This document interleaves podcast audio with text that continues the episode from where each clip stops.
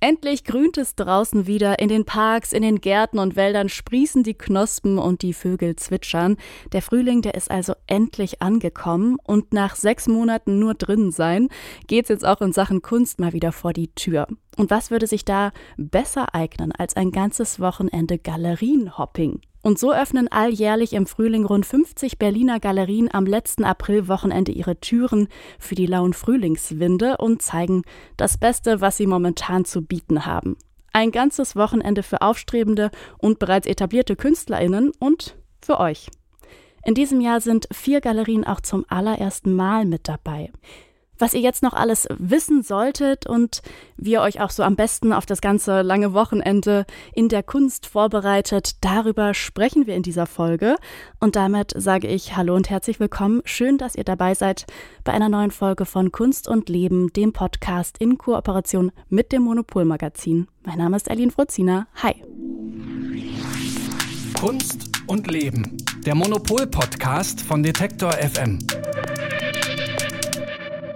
Viel zu sehen gibt's an so einem kurzen Wochenende auf jeden Fall. Deswegen schauen wir uns nochmal vorab das Programm an. Und eine Künstlerin, die steht da ganz oben auf der Liste. Das ist Kao Fei, die Medienkünstlerin aus China. Sie stellt in der Galerie Sprüt Magers in Berlin aus. Und Monopolredakteur Timo Feldhaus, der hat vorab mal mit ihr gesprochen. Wie dieses Gespräch zwischen Beijing und Berlin so verlief, darüber sprechen wir dann im zweiten Teil dieser Folge. Aber wie immer zum Einstieg spreche ich mit Elke Buhr, der Chefredakteurin des Monopolmagazins. Hallo Elke, schön, dass du da bist. Hallo. Elke, mit dem Gallery Weekend startet Berlin so in den Kunstfrühling. Ist das so eine Mischung aus ja, künstlerischem Frühjahrsputz und Frühshoppen, bevor dann die großen Messen des Jahres in Basel und Co. losgehen? Es ist für Berlin auf jeden Fall das tollste Kunstereignis, muss man schon sagen. Also die ähm, Galerien sind eigentlich das, was Berlin so ausmacht, also was es auch woanders nicht so toll gibt. Also natürlich klar, London, New York, äh, Paris gibt es auch eine gute Galerienszene, aber die ist, finde ich, so ein bisschen geleckt noch. Und mhm. in Berlin, finde ich, macht es einfach am meisten Spaß, dieses Rumgondeln und sich die verschiedenen Galerien anzugucken. Und es gibt ja noch viel mehr Galerien in Berlin als, als nur, nur die des Gallery Weekends und viele machen auch mit. Aber diese ähm, gut 50 Galerien des Gallery Weekends Weekend sind halt die wichtigsten Berliner Galerien, die, die das internationale Programm machen und die wirklich äh, ganz spannende Sachen zeigen. Und das ist schon toll, weil das halt einfach so ein Event ist, der auch umsonst ist. Also mhm. umsonst und, äh, und, und alle können potenziell mitmachen, aber es ist trotzdem irgendwie meistens nicht so richtig überlaufen, weil, glaube ich, jetzt auch nicht jeder denkt, er könnte jetzt so, sofort in die Galerie reinspazieren. Aber es ist so. Man kann einfach diese Galerien alle angucken. Die haben eine gute Webseite, das Gallery Weekend. Man kann sich einen Überblick verschaffen und dann kann man loslaufen.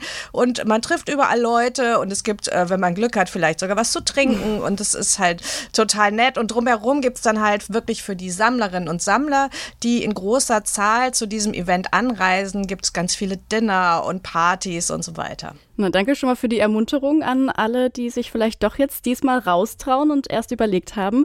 Welche Bedeutung hat denn dieses Gallery Weekend innerhalb der Kunstszene? Es ist ähm, das etablierteste Galerienwochenende in, in Deutschland zum, auf jeden Fall. Und äh, für Berlin ist es insofern sehr wichtig, weil es in Berlin ja keine richtige Kunstmesse gibt, keine große Kunstmesse mehr, die auf internationalem Niveau agiert. Es gibt nur noch so kleinere, etwas lokalere Messen. Und ähm, deswegen ist es für den Berliner Kunsthandel einfach das wichtigste Ereignis im ganzen Jahr. Und die Berliner Galerien sind einfach ja auch international berühmt. Also es gibt ja auch immer ganz viele, die zum Beispiel in Basel auf der Messe sind und so. Das heißt, es kommen wirklich internationale Sammler extra zu diesem Wochenende nach Berlin. Und deswegen ist es halt wichtig. Und aber auf der anderen Seite ist es halt nicht so krass durchkommerzialisiert wie ähm, andere Veranstaltungen. Also es ist immer noch nett. Okay, das klingt auf jeden Fall sehr vielversprechend. So ein ganzes Wochenende vollgepackt, Galerien, es sind viele offen. Du hast gesagt 50 Stück. Ich habe es am Anfang auch noch mal gesagt. Wie können wir uns jetzt da am besten darauf vorbereiten, ohne komplett überfordert zu sein? Na, in unserem Heft, was nächste Woche rauskommt, haben wir ein paar Rundgänge gemacht. Also haben wir so ein bisschen nach Stadtvierteln sortiert. Das ist eben so ganz vernünftig, glaube ich, dass man immer guckt, okay, ich, heute mache ich Mitte, morgen mache ich Potsdamer Straße, dann mache ich Charlottenburg oder so, weil die äh, Galerien sich schon in so Clustern in der Stadt eigentlich ähm, äh, so äh, organisiert haben. Mhm. Das, also man muss sich äh, vorher ein bisschen angucken, wo was liegt. Und dann, ähm, ja, bei uns im Heft gibt es halt dann auch die Highlights, was wir jetzt interessant fanden. Und auf der Seite vom Gallery Weekend selbst gibt es auch noch nochmal eine Map, wo man sich dann auch mhm. gut orientieren kann und da stehen auch nochmal die ganzen Namen der Künstlerinnen und Künstler. Und aber letztlich kann man eigentlich davon ausgehen, dass alle Galerien, die beim Gallery Weekend mitmachen, auch interessant sind. Also man kann wirklich einfach auch mit der Map losgehen und das ist dann völlig egal, wo man landet, dann macht man Entdeckungen und hat dabei gleichzeitig noch so eine kleine Stadtrundfahrt. Ich empfehle äh, das Fahrrad, aber ich empfehle immer das Fahrrad, deswegen ist das jetzt auch nicht so überraschend. Sehr gut. Sehr gut. Und das Ganze, hast du gesagt, ist kostenfrei, ne? Genau, das sind halt einfach die Galerien offen. Äh, normalerweise haben die am Wochenende ja zu, also sie sind offen, man kann rumlaufen und ähm, es gibt auch noch einige Events, auch die die Institutionen drumherum machen, also die äh, Kunstwerke, KW Institute for Contemporary Art in der Auguststraße haben so ein besonderes Programm mit Partys und man kann also auf, am besten auf den Webseiten auch der Nationalgalerie oder so, da wird überall was sein. Also da kommen alle auf ihre Kosten. Für das Maiheft hast du schon angesprochen, hat Timo Feldhaus mit der chinesischen Künstlerin Kao Fei gesprochen. Sie wird beim Gallery Weekend in der Galerie Sprüht Magers in Berlin Mitte ausstellen. Was fasziniert euch oder wenn du nicht für alle sprechen kannst, was fasziniert dich denn so an ihr? Es gibt einfach dieses große Stichwort Metaverse. Es gibt diese Frage, wie leben wir demnächst in diesem Hybrid aus realer und virtueller Welt. Das wird überall diskutiert und ich finde das spannend zu schauen, wie Künstlerinnen und Künstler darauf eingehen, weil oft ist es ja so, dass die sich ähm, die Zukunft irgendwie besser vorstellen können oder dass man manchmal fast den Eindruck hat, dass die Zukunft danach gebaut wird, wie Künstlerinnen und Künstler sie sich vorgestellt haben oder Schriftstellerinnen und Schriftsteller. Es sind ja auch zum Beispiel so wie, wie der Begriff des Avatar Avatars oder so. Es sind ja ganz mhm. viele Sachen, die kommen eigentlich erst aus der Literatur, aus der Kultur, aus der Kunst und dann werden sie irgendwann Wirklichkeit. Deswegen lohnt es sich, finde ich, immer mal zu gucken, was diese Künstlerinnen und Künstler so machen. Und ähm, sie war wirklich schon ganz früh zum Beispiel auf Second Life unterwegs und hat sich da ähm, ein Avatar halt gebaut und sie hat jetzt neun. Und sie, war, sie zeigt ganz viele neue Filme, die ist wahnsinnig produktiv, also die ganze Galerie sprüht Magas, die wirklich groß ist, also normalerweise haben die immer mehrere Ausstellungen gleichzeitig, wird alles von ihr bespielt und ich glaube, das wird richtig spannend. Okay, also dazu gibt's auch gleich mehr noch hier in der Folge. Erstmal vielen Dank dir, Elke, dass du äh, wieder mit Rat und Tat hier zur Seite standest. Vielen Dank. Sehr gerne. Wir haben es gerade schon angerissen. Monopolautor Timo Feldhaus hat mit Kao Fei über ihre Werke gesprochen. Und was dabei herausgekommen ist, darüber spreche ich jetzt im zweiten Teil dieser Folge mit ihm.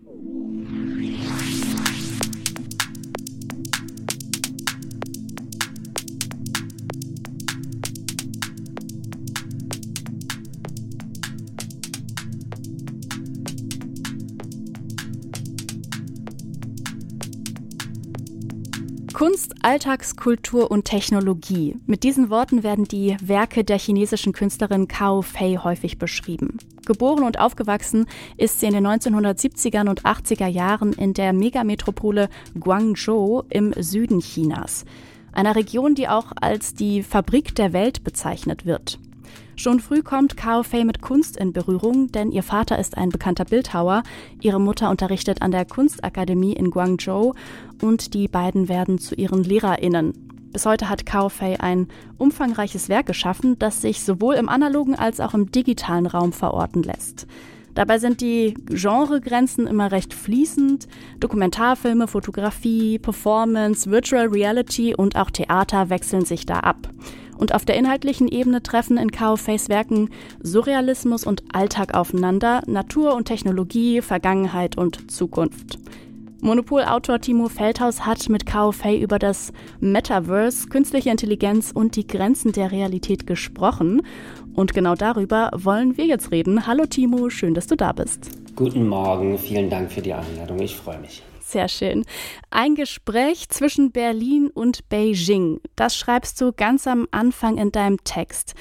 Nimm uns doch einfach mal kurz mit. Wie lief das ab? Wie bist du Kaufhey begegnet? Na, ich würde sagen, ganz am Ende äh, auf der Benutzeroberfläche dann vielleicht äh, sogar gar nicht so groß anders, als äh, dass so viele Leute nach oder durch Corona kennen, denn äh, einfach nur über Zoom. Äh, ich habe sie äh, im Fenster gesehen und sie hat mich gesehen und dazwischen geschaltet war allerdings ihr Studiomanager als, als Übersetzer, der ihr meine Fragen auf Englisch gestellt hat und ihre chinesischen Antworten auf Englisch mir übersetzt hat. Also es war auf eine Art fast sozusagen neue Normalität, aber äh, irgendwie auch sozusagen durch sowohl äh, Technologie als auch äh, verschiedene Sprachen irgendwie hatte das auch so eine lustige Vermitteltheit, sage ich mal. Aber es hat, es hat, aber es hat sehr viel Spaß gemacht. Mhm. Also die mhm. waren beide wahnsinnig nett und es ist ja mm, dann doch überraschend, wie äh, Gespräche, wenn man sich in Realtime und äh, ähm, mit den Körpern gegenüber sitzt, funktionieren, aber halt auch nicht funktionieren können. Aber äh, in, in dem Fall dann sozusagen durch Sprachbarrieren und Medien auch total gut funktionieren können. Mhm. Ja, wir sind auf jeden Fall alle dran gewöhnt, aber ja, irgendwie finde ich, passt es ja auch fast so ein bisschen, dieses Digitale und irgendwie ist es natürlich und es fühlt sich nicht ganz natürlich an. Wie sich das angehört hat, das hören wir jetzt mal gemeinsam. Wir hören einen kleinen Ausschnitt von eurem Gespräch. What is reality? 什么是现实？是他那一个问题吗？物理世界跟虚拟世界边界吗？他可能自己重新问的。OK，呃，我觉得。 我觉得现实不仅仅是 metaverse 以外的现实，呃，我觉得我们人类全部的感知，呃，或者说我们非人类以外的这种所有的空间都是现实。Uh, I don't think reality only exists outside of metaverse.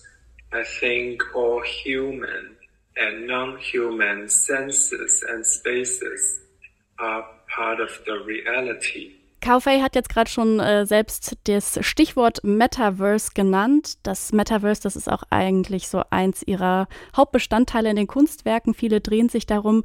Zuerst mal kurz die Grundsatzfrage. Äh, also erstens sage ich immer Metaverse. Ich weiß aber gar nicht, ob es nicht einfach Metaverse deutsch ausgesprochen wird oder so deutsch-englisch. Aber was genau ist denn dieses Metaverse oder Metaverse eigentlich? Na, ich glaube, auf Deutsch, äh, äh, die korrekte Übersetzung auf Deutsch wäre das Metaversum. Mhm, stimmt. Äh, und ähm, was das jetzt genau ist, da, da gibt es, glaube ich, wirklich unzählige ähm, Definitionen von. Ähm, das ist ja dann doch irgendwie, ja, also irgendwas Neues, was auch gewissermaßen im Werden begriffen ist, wo man sozusagen gerade noch bei der Geburt und äh, den anfänglichen Schritten zuschauen kann. Ich versuche es mal ganz einfach. Also ich würde einfach denken, es ist sozusagen die Schnittstelle von analoger Realität, Normalität, so wie wir sie, sag mal, als Menschen handelsüblich seit Millionen Jahren kennen, äh, was wir so mit den Sinnen aufnehmen, mit den Geschmacksnerven, mit den Augen, mhm. Äh, wie wir uns im Raum bewegen, wie wir sehen und halt der ja neuen virtuellen Welt, also das, was wir im Internet machen und und ich mal so so Beispiele wären halt zum Beispiel, ja, wie man sich anhand von Avataren durch Videospiele bewegt, wie 3D-Brillen, dieses, ja, also wie das da an diesen Schnittstellen ist, ne? Und ob jetzt schon, weiß ich, manche Leute verbringen auch sechs Stunden mit WhatsApp-Nachrichten. Mhm und äh, vielleicht sind die auch schon im Metaversum, wissen es aber nicht genau. Also so, so sage ich mal, würde ich das so ungefähr beschreiben. Ist ganz interessant, weil, weil Neil Stevenson, das ist ein Science-Fiction-Autor, hat in seinem äh, Roman von wirklich 1992 sowohl die Begriffe Metaverse als auch den des Avatars dort zum ersten Mal genannt. Also mhm. das, das, das, das, das lohnt sich, glaube ich, 30 Jahre später auch noch einmal wieder zu lesen. Okay, also wo fängt das Metaverse an und wo hört es auf, ist nicht so ganz klar. Ähm, Im Interview erzählt Kaufei, das Metaverse oder Metaversum ist unser Schicksal. Das klingt für mich jetzt erstmal irgendwie sehr groß, auch so irgendwie so ein bisschen dystopisch. Was genau meint sie damit? Ja, da musste ich auch ein bisschen stocken, äh, äh, als sie das gesagt hat, weil das ja fast so ein bisschen religiös klingt oder so. Mhm. Äh, äh so wie ich es verstanden habe, äh, meint sie damit, dass es, dass es sozusagen ja eigentlich unausweichlich ist, dass, dass, dass wir ähm, in, in neue Zustände geraten mit dieser äh, sich so stark beschleunigten Technologie, die, die äh, an allen Ecken und Enden auf uns zudrängt. Und äh, diese Grenze, von der sie da spricht und über die sie auch sagte, sie, habe, sie wäre lange davon ausgegangen, dass es sie gibt, dass es eine Grenze mhm. zwischen virtuell und real gibt, aber die scheint sich immer mehr aufzulösen. Und die wesentliche Frage für sie ist in dem Moment, so hat sie es beschrieben, haben wir eigentlich die Wahl, da hineinzugehen oder mhm. nicht. Ne? Und ich glaube, das ist in China auch nochmal eine andere Frage als wir. Wir, wir sind da ja noch ja. sozusagen in den Kinderschuhen. Aber es gab da so einen ganz interessanten Moment äh, in, einem, in einer Arbeit, die jetzt auch gezeigt wird in Berlin. Das heißt Meta-Mentory, also so wie Documentary, nur dann mit Meta. Äh, mhm. Und in der läuft sie durch die Straße, bewegt sich durch den Alltag und fragt immer wieder Menschen, äh, ob sie überhaupt das Metaverse kennen. Ne? Und mhm. das ist ganz interessant, weil die meisten wissen eigentlich überhaupt nicht, was das sein soll. Was sagen einfach dann nein und manche mögen es auch. Äh, die meisten haben ja skeptisch oder ein bisschen ängstlich. Und es gibt dann einen, einen Taxifahrer, der, das fand ich ganz einprägsam, der sagt sozusagen, alle, alle virtuellen Dinge sind Betrug, die sind gar nicht real, das ist irgendwie alles falsch. Und das ist auch so eine mhm. handelsübliche Meinung, die, wenn man, glaube ich, ja. hier um die Straße geht, auch so ein bisschen äh, so bekommen würde. Ne? Und, äh, mhm. und sie beschreibt dann aber im Interview ganz interessant, dass, dass das ist eben, das ist also der Taxifahrer möchte, möchte eigentlich nichts mit Virtualität zu tun haben. Gleichzeitig kontrolliert seine App aber seine komplette Arbeit, ne, er befindet sich sozusagen total in der Zange von Daten und diesen, diesen Zustand, den, den findet man in diesem Werk von Xiao Fei äh, ganz interessant immer wieder dargestellt. Wie du schon gesagt hast, bewegen sich ja Avatare in diesem Metaverse oder Metaversum, also digitale Figuren. Vor 17 Jahren hat Kao Fei ihren ersten Avatar entwickelt, der heißt China Tracy. China Tracy sieht aus wie eine weibliche Kämpferin und trägt so eine Metallrüstung. Jetzt hat Kao Fei nun Oz geschaffen, einen weiteren Avatar. Wie unterscheiden sich China Tracy und Oz voneinander? Naja, die Arbeit von der äh, Chafai ähm, zeichnet sich ja wirklich auch dadurch aus, also die Künstlerin ist 45 Jahre heute und sie macht ja wirklich seit 25 Jahren ähm, arbeitet sie an dieser Schnittstelle, arbeitet sie mit neuen Technologien. Sie war auch eine der ersten, die äh, in dieses Second Life gegangen ist. Das war ja auch so eine mhm. Videospielplattform, mit der man sozusagen eine neue Welt bauen konnte oder auch immer noch kann. Äh, im Internet und, dort hat sie halt diesen, diesen Avatar, diese Figur China Tracy äh, kreiert. Das war 2006, ist also auch schon wirklich lange her. Und in dieser ganzen Frühphase von Virtual Reality, in der auch noch ein viel größerer Optimismus herrschte, auch, dass man, dass das Internet war viel weniger reguliert und man konnte dort gewissermaßen frei flanieren, wird, wird ja oft gesagt, während heute äh, sozusagen die großen Player von Google, Facebook und so weiter natürlich das Internet gewissermaßen auch in ihre Kontrolle gebracht haben. Und mhm. ich glaube, äh, diese positive Sicht vermittelt auch dieser Avatar China Tracy, während den, den sie jetzt neu erschaffen hat, äh, die, dieser Avatar namens Oz, der wirkt etwas trauriger. Ähm, er ist, ähm, mhm. es ist irgendwie äh, unklar, ähm, wird er in dieser Welt überleben? Ist das überhaupt ein sicherer Ort? Will sie überhaupt hier leben? Mhm. Kommen wir zum Gallery Weekend in Berlin, worüber ich auch gerade schon mit Elke gesprochen habe. Da stellt sie aus, und zwar Duotopia heißt die Ausstellung in der Galerie Sprüht Magers. Duotopia, das klingt für mich nach zwei möglichen Ausgängen, zwei Utopien, die uns da vielleicht irgendwie ereignen können. Welche Geschichten werden da durchgespielt in dieser Ausstellung? Ja, also das, worüber wir jetzt auch schon äh, ähm, reden, also diese, diese, ähm, diese Grenzlinie zwischen virtueller mhm. Welt, mhm. realer Welt. Ich glaube, wenn man von zwei Welten ausgehen möchte, die, deren Verhältnis dort austariert wird, dann ist es wohl das. Ähm, mhm. Das findet auf ganz verschiedene Arten statt.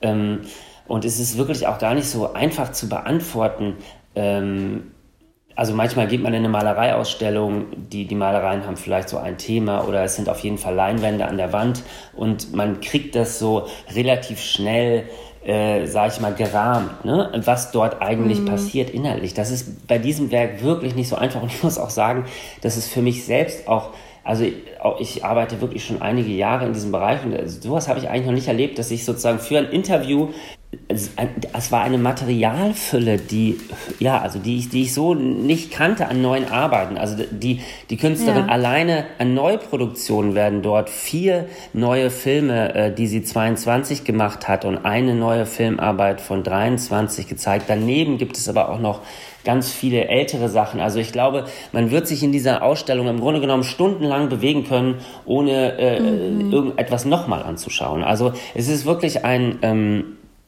ein spektakuläres Werk, was uns irgendwie an ja, also an Alltagssituationen an der Grenzregion von Russland und China führt, aber auch in die Weiten mhm. von Virtual Reality. Dann macht sie aber wirklich richtige Science-Fiction-Filme, die fast so Hollywood-artig daherkommen. Also das ist wirklich ein sehr spektakuläres und umfassendes Werk, wo, glaube ich, die Chance groß ist, dass jeder sich seinen eigenen Reihen darauf machen kann. Aber es ist so unglaublich schwierig, es auf einen Nenner zu bringen oder in drei Sätzen zu erklären. Also ist äh, Chao Fei, ich habe, es tut mir total leid, ich habe die ganze Zeit Kao Fei gesagt. Chao Fei ist auf jeden Fall eine sehr produktive Künstlerin. In der Ausstellung Duotopia gibt es auch das, das Werk, dieses Video, in dem Chao Fei ein Gebäude einem Oktopus nachempfindet. Wir haben hier im Podcast schon mal ähm, über einen Oktopus in der Kunst gesprochen.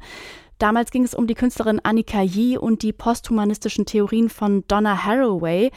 Elke hat damals gesagt, der Oktopus sei ja ein Symbol einer neuen Form des Denkens. Sie sagte so sinngemäß, das liege daran, dass der Oktopus sein Gehirn in den Tentakeln hat und deswegen nicht nur an einem Ort, so wie das bei uns im Menschen ist, im Kopf. In diesem Bild geht das Denken also nicht zentral von einem Punkt aus, sondern von mehreren. Warum wählt denn Chao Fei auch genau dieses Tier, diesen Oktopus? Na, Chao, Chao Fei sagte dazu, sie vertraue dem Oktopus. Also es wäre eine, äh, als wäre eine fließende, eine liquide Kreatur und das ist ja auch wirklich interessant im Vergleich zu den Körpern von Menschen oder vielen anderer Tiere, die, die ich sag mal sehr viel fester sind. Aber für sie würde das so ein Gefühl der Unsicherheit repräsentieren. Ähm, die Krake lebt im Meer, aber sie sagte irgendwie, es könne ja vielleicht auch ein Alien sein aus dem Reich des Universums, ja. Also so und, und ich glaube, das, das habe ich auch schon öfter gehört, so aus, aus diesem ganzen, von, aus Künstlerkreisen und es sieht ja wirklich sehr, sehr seltsam aus, auch für unsere Augen, nicht? Ähm, und, und, und ich glaube, ja. für sie äh, bildet das Tier so einen scharfen Kontrast auch zu dem Avatar, die, die ja in, in so eine metallene Rüstung äh, bei ihr gehüllt sind. Und die Krake mhm. würde dem Publikum so eine Weichheit, ein Gefühl von Schmerz vermitteln. Und ich weiß nicht, also ich bin gestern aus dem Urlaub gekommen und ähm, ich muss sagen, dass ich zweimal im Restaurant mit Freunden saß und die dann äh, beim Studieren der Karte gesagt haben, nee, also Kraken und so Kalimari, das würden sie jetzt nicht mehr essen, seitdem sie diesen, äh, sie, ich weiß nicht, ob die äh, äh Zuhörerinnen den Film, diesen Netflix-Film Mein Lehrer der Krake kennen. Ja, genau, der ist ja eigentlich recht ja. bekannt und, und wenn ja. man den einmal gesehen hat, dann bekommt man so einen anderen, ja, so eine andere Idee was diese Kraken sind, was sie können. Sie sind ja wirklich einzigartig äh, in der Evolution. Und ähm, ich glaube, mhm. um das nochmal vielleicht anders zu beschreiben, ich glaube, dass viele dieser KünstlerInnen, die sich mit neuen Technologien beschäftigen, dieses ganze Verhältnis von Natur und Kultur in Frage stellen. Für uns bedeuten ja Computer, äh, Handys, Technik, die gehören immer in den Bereich der Kultur, die haben wir Menschen erschaffen, während das Wasser, mhm. die Tiere äh, zum Bereich der Natur gehören. Und ich glaube, viele KünstlerInnen arbeiten eigentlich an Konzepten, die diese beiden Dinge verschmelzen. Und mir hatte mal auch ein Künstler erzählt, die, die Blätter, wenn, wenn, wenn irgendwann mal Aliens von außen kämen, dann wären die, die Blätter an den Bäumen würden für sie womöglich dasselbe bedeuten wie Werbeschriften an Hauswänden oder, oder Handys in der Hand. Mhm. Das sind sozusagen mhm. alles vielleicht äh, äh, Teil, Teile desselben Konzeptes. Mhm, genau, also diese Verschmelzung ist ja ne, dieses Tier, das ja auch diesen Oktopus hat und dann mit dem ja digitalen verbindet. Es ist aber nicht trotzdem total interessant, dass eben genau das passiert, dass es diese digitale Welt gibt und sie trotzdem auf diesem Modell eines biologischen, natürlichen, könnte man sagen, realen Tieres basiert? Ja, das ist schon, äh, das, das findet man, glaube ich, das findet man auf Anhieb vielleicht ungewöhnlich, aber wenn man länger drüber nachdenkt, dann kann das einen auch auf andere Gedanken bringen. Also wir Menschen, wir sind ja auch vor mhm. Jahrmillionen Jahren aus dem äh, Wasser äh, gestiegen und äh, haben hier neu angedockt. Heutzutage sind wir schlechte Schwimmer geworden, wir können mit unserem alten Element nichts mehr anfangen. Und ich finde die Idee äh, immer wahnsinnig spannend, dass man jetzt mit dieser KI vielleicht auch äh, ja ein neues Wesen schafft, das vielleicht irgendwas mit uns zu tun hat. Wir haben es auch erschaffen, äh, womöglich, oder es ist mhm. durch uns durchgegangen. Vielleicht muss man sagen, und in diese Richtung ging auch die Erklärung von Chao Fei oft, lässt es uns auch als Form hinter sich. Wir Menschen sind sozusagen, ich meine, das, das ist ja auch etwas, was was jetzt oft gesagt wird, ähm, wir sind dem Untergang geweiht, aber diese neue künstliche Intelligenz, ähm, der wir auch gewissermaßen alles beigebracht haben, der wir einiges hinterlassen haben, das äh, kann sozusagen körperlos durch alle Welten äh, mhm. schimmern. Du beschreibst Chao Feis Stil als magischen Realismus. Ich kenne jetzt magischen Realismus unter anderem vor allem aus der Literatur von Haruki Murakami, zum Beispiel 1Q84 oder auch von Marlene Haushofer mit Die Wand. Das ist jetzt alles Literatur. Was heißt denn magischer Realismus in der bildenden Kunst genau? Ja, ähm, ich meine, da hat das ja auch eine lange Tradition mit Salvador Dali oder sowas. Ähm, das sind jetzt nicht die Sachen, an die ich gedacht habe. Ich fand einfach, dass dieser virtuose Wechsel, den sie da vornimmt, zwischen Dokumentarfilm, Science-Fiction-Produktion, dann diese Reisen in diese virtuellen Realitäten, aber auch ja, eher fast klassisch Skulptur, Fotografie und, und so Theater-Performance-Sachen, dass dieser permanente Wechsel, der hatte für mich irgendwie so was Magisches. Das verwirrt auf so eine Art äh, die Sinne, hatte ich den Eindruck. Und ähm, ich weiß es nicht. Also mich haben ihre Arbeiten, obwohl das ja wirklich was ganz anderes ist, aber irgendwie an, diesen, an, diese, an diese Idee von dem Dokumentarfilmer Werner Herzog erinnert und der ja mal äh, für seine Arbeiten den Begriff der ekstatischen Wahrheit geprägt hat. Also für ihn äh, sozusagen ergibt sich Wahrheit, also er macht sozusagen nur Dokument, dokumentarische, also nicht nur, aber er hat es besonders für seine dokumentarischen Filme gesagt, die ja handelsüblich und von unserem Verständnis aus natürlich rein mit der Realität dealen, sage ich mal. Ne? Für ihn aber ergebe sich Wahrheit erst, wenn man auch im Dokumentarfilm bisweilen Vorkommnisse, Personen und ihre Aussagen einfach frei dazu erfindet. Das macht er nämlich immer in seinen Dokumentarfilmen. Und erst dadurch äh, würde sich diese ekstatische Wahrheit begeben. Ich weiß nicht. Also das, das waren irgendwie so Sachen, so Ideen, auf die ich kam, als ich diese äh, Arbeiten von Chao Fei gesehen habe.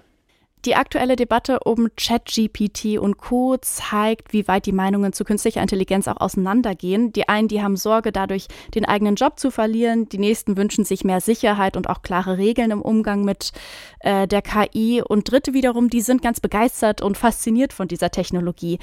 Mit welchem Gefühl schaut denn Chao Fei in Bezug auf KI in die Zukunft? Ja, also ähm, ich glaube, dass das ganze Werk von Chao Fei so eine, ja, also diese Frage von dir äh, ausdrückt. Also eine gleichzeitige Faszination, aber auch eine große Skepsis äh, gegenüber neuen Technologien und, und KI. Also ähm, im Interview sagte sie ja öfters, dass diese Grenze, von der wir jetzt schon auch sprachen, zwischen realer und virtueller Welt äh, im Grunde genommen im Verschwinden begriffen ist und dass die, die, die Menschheit aktuell einfach ja natürlich mit Ängsten, äh, also Ängste erzeugt, ne? Und, und so eine, so eine, so eine, so eine Unsicherheit. Ähm.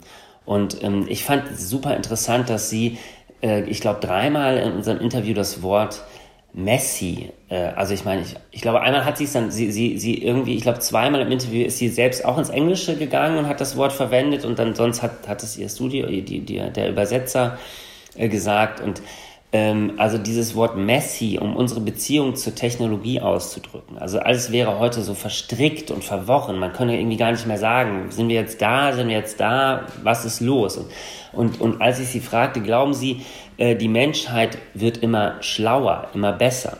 Da hat sie gesagt, also da hat sie wirklich recht dystopisch formuliert, ich befürchte, die Menschheit bleibt zurück. Im Angesicht von KI wirkt es, als wäre sie nicht mehr zu gebrauchen unwichtig.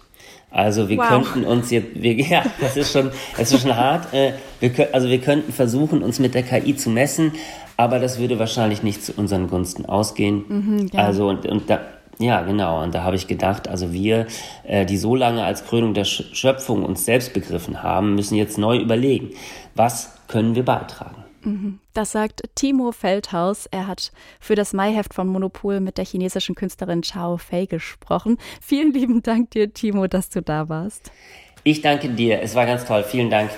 Und wenn ihr jetzt Lust bekommen habt, euch das Ganze nochmal quasi in real anzugucken, worüber wir gerade gesprochen haben, dann kann ich euch auf jeden Fall empfehlen, die Ausstellung Duotopia mit den Werken von Chao Fei anzuschauen.